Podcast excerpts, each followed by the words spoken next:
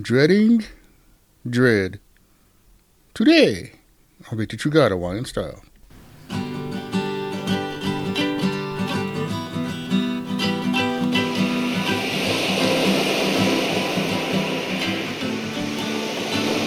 Aloha Monday, everybody. I'm your host, Brad Mel, also known as I the Guy. And I say thanks for listening to the show. Well, today we're talking about coming to conclusions that have not happened yet. It's a good one, guys. You know, ultimately, dread is stifling condition caused by the long, creeping kind anxiety and depression. You know, it's important, guys, to understand that and identify when you get this kind of dread that the feelings that come clearly so you can understand what's going on and how serious it is. Or not how serious. You know, over time, self doubt will creep in about when you when you deal with dread. It's something that comes with it is self doubt and this roundabout thinking. Fear is another one that you know you don't know the outcome and you're scared. And this is this is okay. It's it's natural, but it puts you in a neutral state where you can okay move. And thankfully, you know most of these cases of dread they don't require like a lot of panic and stuff like that. It's pretty normal, guys. It's normal life stuff. You know, dealing with something dreadful, it just means that you're anticipating negative for your future, some kind of event like that. You know, dread means there's anxiety and things that got you bound up that might happen and might not happen. You don't know, but you don't. You're not thinking about not not happening. You just fixated fixated on, well, this is just this is dreadful. It's an adjective. Dread being dreadful is it describes something that could be truly devastating to you. But that's it. It goes either way. It could be something as dreadful as a natural disaster, or it can be as dreadful as a blind date gone bad. So it's not always super bad like that. You know, for some, there's a type of dread that's it's unexplainable. You just you just feel dreadful, and you don't know why. You just feel like that. You know, there's like this unshakable feeling inside that something is just wrong. You, you just feel bad. And there's a feeling of nervousness and rigidity. And you don't know why. You just cannot be still. You just fidget all the time like that. Your stomach got issues, bro. Bucket feel nauseous, stuff like that. You know, sweating and hot flashes are another kind that come with it.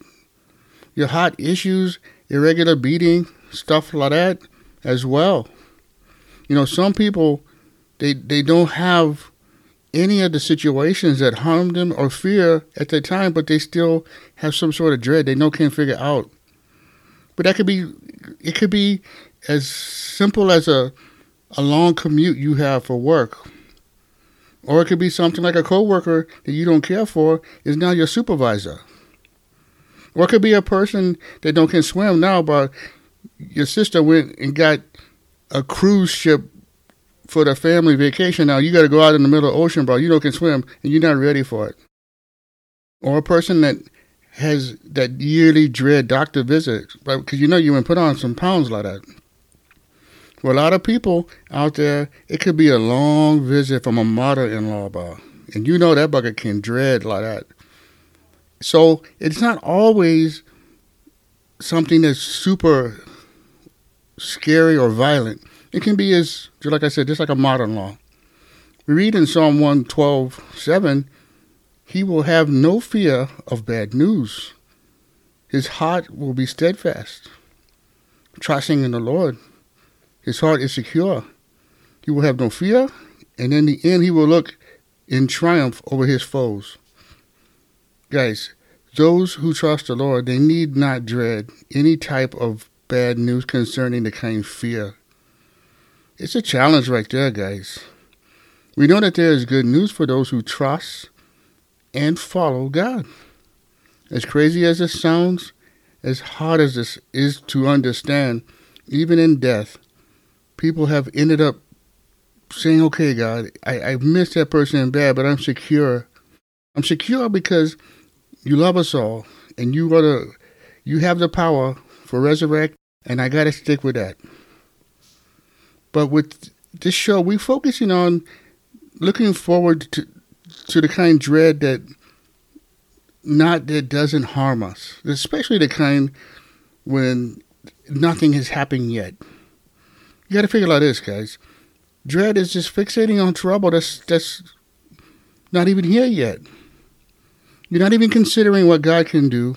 You're not considering what is ordained for your life, and you're just scared, and you just all pilau and kapakahi bent, and it doesn't have to be like that. What do you say about him out? I don't know the Lord.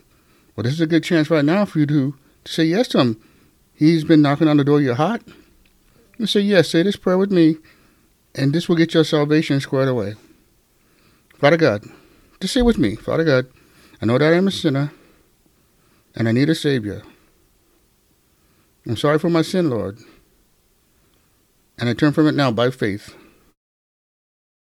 And I believe Jesus died to save me. And I now place my eternal destiny in his hands. In Jesus' name, I'm in there. All right. Yeah, you you want to say that prayer. That's great. Get hold of us, Victor True God Wine Style. Let us know you to say them. We'll send you out a free Bible. Roger. And if for some reason you stay stuck in a hole, no can get out, whatever, it doesn't matter. Go to the website, click monthly member, join that bugger, and then connect you with us and we will send you out what you need, passages, poulet, whatever. And tell a friend about Victor True God of Wine. Let them know Friday we're coming back. We're dealing with these dreads. We're coming back Friday, going deeper. And as always, I like say, Malama Pono, everybody. Take care.